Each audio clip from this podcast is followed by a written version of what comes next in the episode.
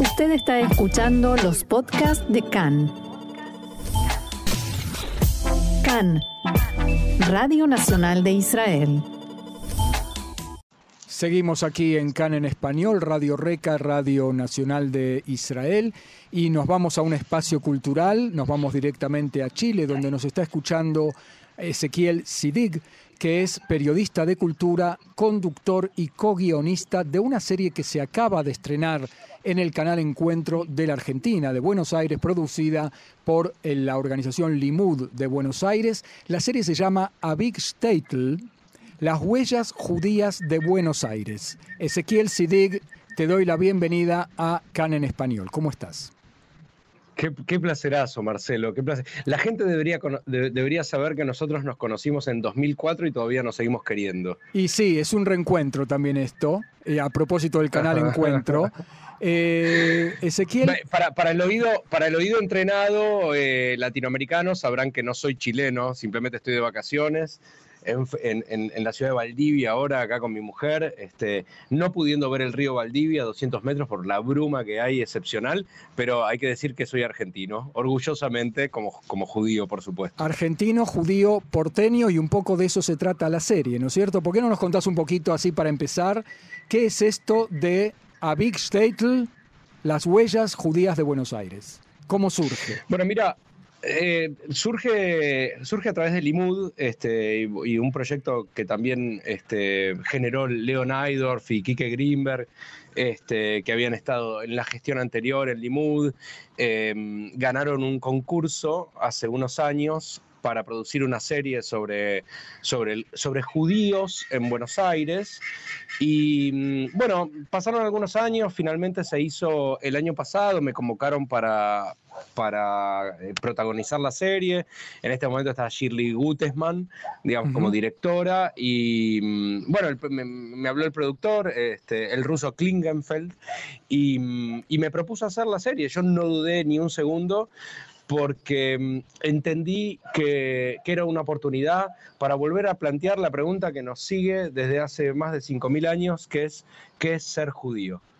Entonces, lo que identificamos es que estamos en una época donde no podíamos dejar pendiente la respuesta en singular y necesitábamos empezar a generar algunas respuestas, algunas definiciones, algunos tanteos para que lo judío pudiera ser eh, los judíos, si me permitís el neologismo, ¿no?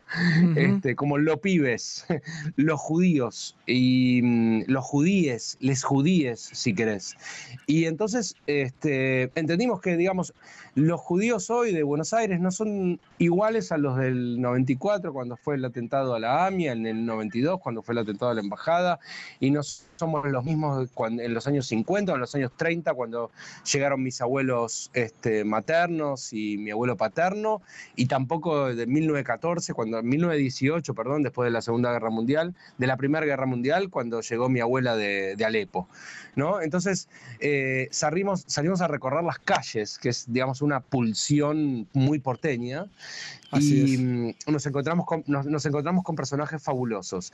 Hay gente muy famosa, digamos, está, bueno, Sebastián Weinreich, que se ocupa de decir que es mi primo segundo, que es el gran humorista judío latinoamericano, si, si quieren, no solamente humorista, conductor de radio, etcétera, este, Roberto Moldavsky, este, y lo llevamos a lugares emblemáticos, ¿no? Este, Roberto Moldavsky, este, comemos las Magini Kibbe en, en, en que los argentinos este, radioescuchas lo, lo, van a, lo van a reconocer, es el mejor lugar de comida árabe, judeo-árabe en, en, Buenos Aires, el Club de Atlanta con Seba Weinreich, Tamara Tenenbaum, que de alguna manera, eh, que trágicamente su papá murió en la AMIA, y, este, y, abjuró, digamos, de la, de la vida religiosa, se hizo una gran escritora, gran periodista, este, filósofa de formación. Hablamos con Miriam Lewin acerca de los desaparecidos judíos en dictadura. Ella estuvo en la ESMA desaparecida, sobrevivió, gracias a Dios, y, y cuenta esa historia, pero, cuenta, pero nos ocupamos de hablar de su papá, de hablar de los niches que se hacían en la casa. Y Miriam nos dice, nunca me preguntaron este tipo de cosas, nunca hablé de este tipo de cosas en público y entonces tejemos, y esta sí es una pulsión muy judía, la genealogía de la comunidad judía, de cómo, de cómo se vivió políticamente, culturalmente, económicamente. Este, entrevistamos a la, campeona olímpica de judo que se convirtió en una instructora de Krav Maga para, para enseñarle a las mujeres y ella hizo aliá, entonces no, no, no. Eh, indagamos sobre el sionismo, sobre lo que fue el cuerpo para el sionismo, ¿no? Es decir, eh, ese, ideal deportivo que, que también se vio reflejado en los countries, ¿no? En los años 70, 80. Este, yo fui a Venado, de hecho le decía el judaísmo deportivo perimetrado, ¿no? que, era, un poco, yo creo, yo creo que era un poco, digamos, como una especie de estrategia de la época, quizá inconsciente, de, de abstraernos, digamos, de la calle, ¿no? De los peligros de la calle, los años 70, ¿no? Entonces, este, los countries son de esa época. Después vinieron los barrios privados que son otra cosa. Pero en cualquier caso, eh, hay como un eh, peligro a veces en este tipo de cosas de caer en, en, lo folclórico. Es decir, vos estás hablando de una persona que estuvo desaparecida, como es Miriam Lewin, eh, y de repente eh, lo, parece como, por lo menos en lo que me dijiste ahora, porque yo ese capítulo no lo vi, yo confieso vi solamente el primer capítulo, es lo que... Lo que, es el único que salió al aire. Que es el único que salió al aire, que se estrenó el jueves. Me pareció fantástico, pero digo, ¿No hay un peligro a veces de caer en lo folclórico de los judíos? ¿Cómo haces para romper ese peligro? Ah, eh, el folclórico. Y Knishes. Knishes es folclórico. Ah. o Rikudim es folclórico. Pero, cuando, pero vos a cada uno de los personajes, y esta quizás es un poco parte de tu estrategia, eh, le estás preguntando qué significa ser judío para cada uno de ellos. Contame, por ejemplo, de Julieta, de la actriz. ¿Qué es lo que te contestó y por qué? Julieta Caj, Cayetina, eh, es una actriz, es una conductora de radio. Eh, para, también para, los argentinos van a, van a, recordar Perros de la Calle, eh, con Andy Kuznetsov, ella era, digamos, movilera y después este, ha formado una, carrera formidable. Hizo una, una, obra impresionante que se llama Ella y yo. Este, algún productor teatral debería llevarla a Israel porque es una cosa preciosa que mm, Teje hace una. Hace, eh, su, abuela había sido entrevistada por el proyecto de. Mm, eh, el, proyecto que entrevistó. De, de Spielberg. Ay, ¿cómo se llama? De Spielberg. Ella sobrevivió a siete campos de concentración y teje una historia sobre eh, su abuela y ella, es ella y yo. Como, de, de, alguna manera, algo que nos convoca a todos es cómo pervive mi abuela en mí, ¿no? Cómo pervive ese judío que no conocimos. Mira, eh, y ahora sigo con Julieta. Este, yo me enteré por una tía de mi papá que a mi abuela eh, árabe, yo soy mitad y mitad, ¿está? Este, sí, nací sefaradí, pero tengo más cara de, turco, digamos, cuando fui a Israel me pararon en la calle tres veces policías en la calle para pedirte documentos. Pidiéndome el, pidiéndome documentos cuando me escucharon hablar en argentino, me dijeron argentino, casi, casi se prosternan, este, como si fuera el papa judío. Eh, entonces, em, escuché que a, fines de, la, Segunda Guerra Mundial ellos eran de Alepo, digamos, eh, Imperio Otomano. Yo no sé si los otomanos o los, los, europeos invasores, eh, no lo sé, le tiraron un par de hijos eh, por la ventana, ¿no? mi abuela sobrevivió y mi, bisabuela tenía la cara poseada y mi, la tía de mi papá me, dijo, mira, ¿sabes por qué tiene la cara poseada? Porque ella se arrancaba la cara, se arrancaba la piel de la cara, porque a ella le parecía, a, a las mujeres árabes les parece que el dolor físico es más soportable que el dolor eh, espiritual. Entonces, lo que yo me pregunto es cómo pervive ese dolor en mí. Por supuesto que también la alegría, la gran alegría de ser judíos. Entonces, con Julieta indagamos sobre el teatro judío, eh, este, nos entrevistamos en, un, teatro de gran tradición, digamos ya de, varias décadas, que es el Complejo La Plaza, que es, cuyos dueños son judíos. Hay muchos, digamos, en la calle Corrientes hay muchos teatros, digamos, eh, cuyos dueños son judíos, y, y hay muchos actores y actrices judías, digamos, te decía Seba Weinreich, pero te puedo mostrar, te puedo, digamos, este, nombrar muchos y muchas, y, y, de alguna manera rememoramos a nuestras abuelas y preguntamos qué es el leitmotiv del programa, las huellas de los judaísmos, y esas huellas tienen que ver también con la Shoah. ¿no? En ese caso, ¿no? Claro. ¿Qué hay de esas huellas en nosotros, en nosotros judíos que somos tercera generación y que ya somos padres, madres de una cuarta generación. ¿Cómo pervive ese eco en nosotros? Y eso es lo que salimos a indagar. Entonces, no hay, yo creo que no hay, hay, hay folclore en el sentido de que sí, hablamos de Nietzsche, pero mm, hablamos, digamos, del padre comunista que vivía en las afueras de Buenos Aires de Miriam Lewin, o hablamos de por ejemplo, el, primer templo, aparentemente el primer templo de Buenos Aires de 1908, que está en la, en la boca, que fue recobrado de manos de neonazis que lo, tomaron durante 20 años. ¿sí? Skinheads, neonazis, 20 años tomaron un templo. Lo, eh, Jabal con, bueno, este, con, el gobierno de la ciudad, etcétera, lo, lo recobró y ahora entrevistamos a, a, su arquitecto, Alejandro Salama, fantástico arquitecto con una gran trayectoria, un tipo grande, sesenta y pico, que nos decía, em, aprendí con esto que no solamente el arquitecto, que no solamente el arquitecto eh, traza con su lápiz, sino también que borra con la goma. Y nosotros acá estamos borrando los escombros para volver a crear.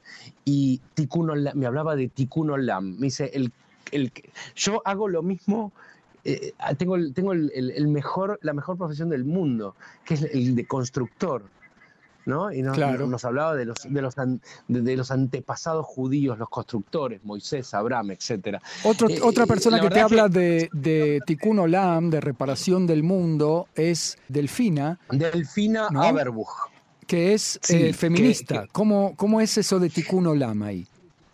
Mira, creó judías feministas y ella me dice en el programa algo muy polémico, que generó, muy generó mucha polémica al interior de la comunidad en su momento y ahora probablemente sea una polémica mucho más pública. Ella dice, Tikkun Olam es aborto legal. Sostuvieron eso en una marcha feminista, el feminismo es muy fuerte en Argentina, este, la diversidad, digamos, el valor de la diversidad. Es el primer país latinoamericano que eh, legalizó lo que se llamó antes el matrimonio gay.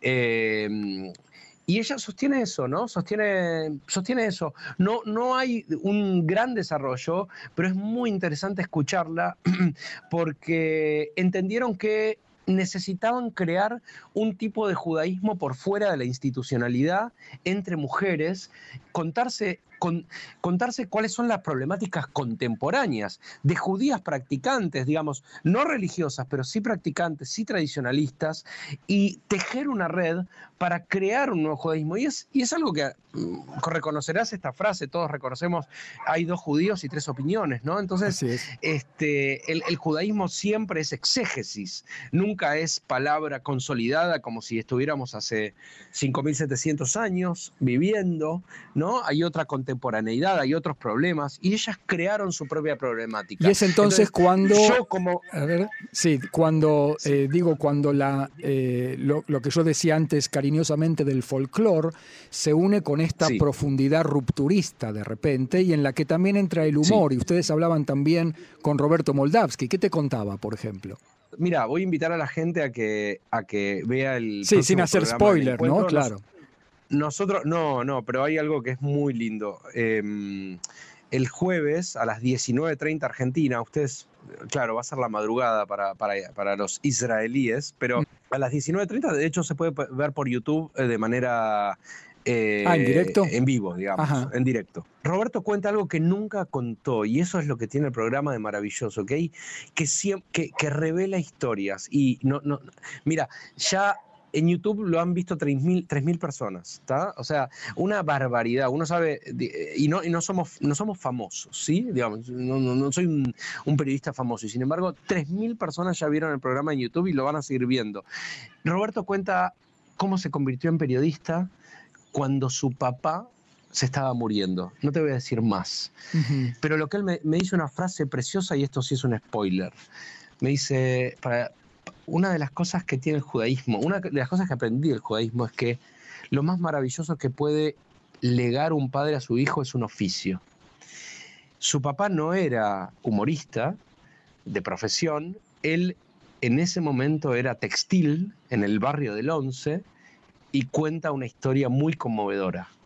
Entonces, siempre, mi rol como periodista es siempre sacarlos del cliché por supuesto, el folclore, porque también es una, serie pensada para que los no judíos nos puedan conocer un poco más.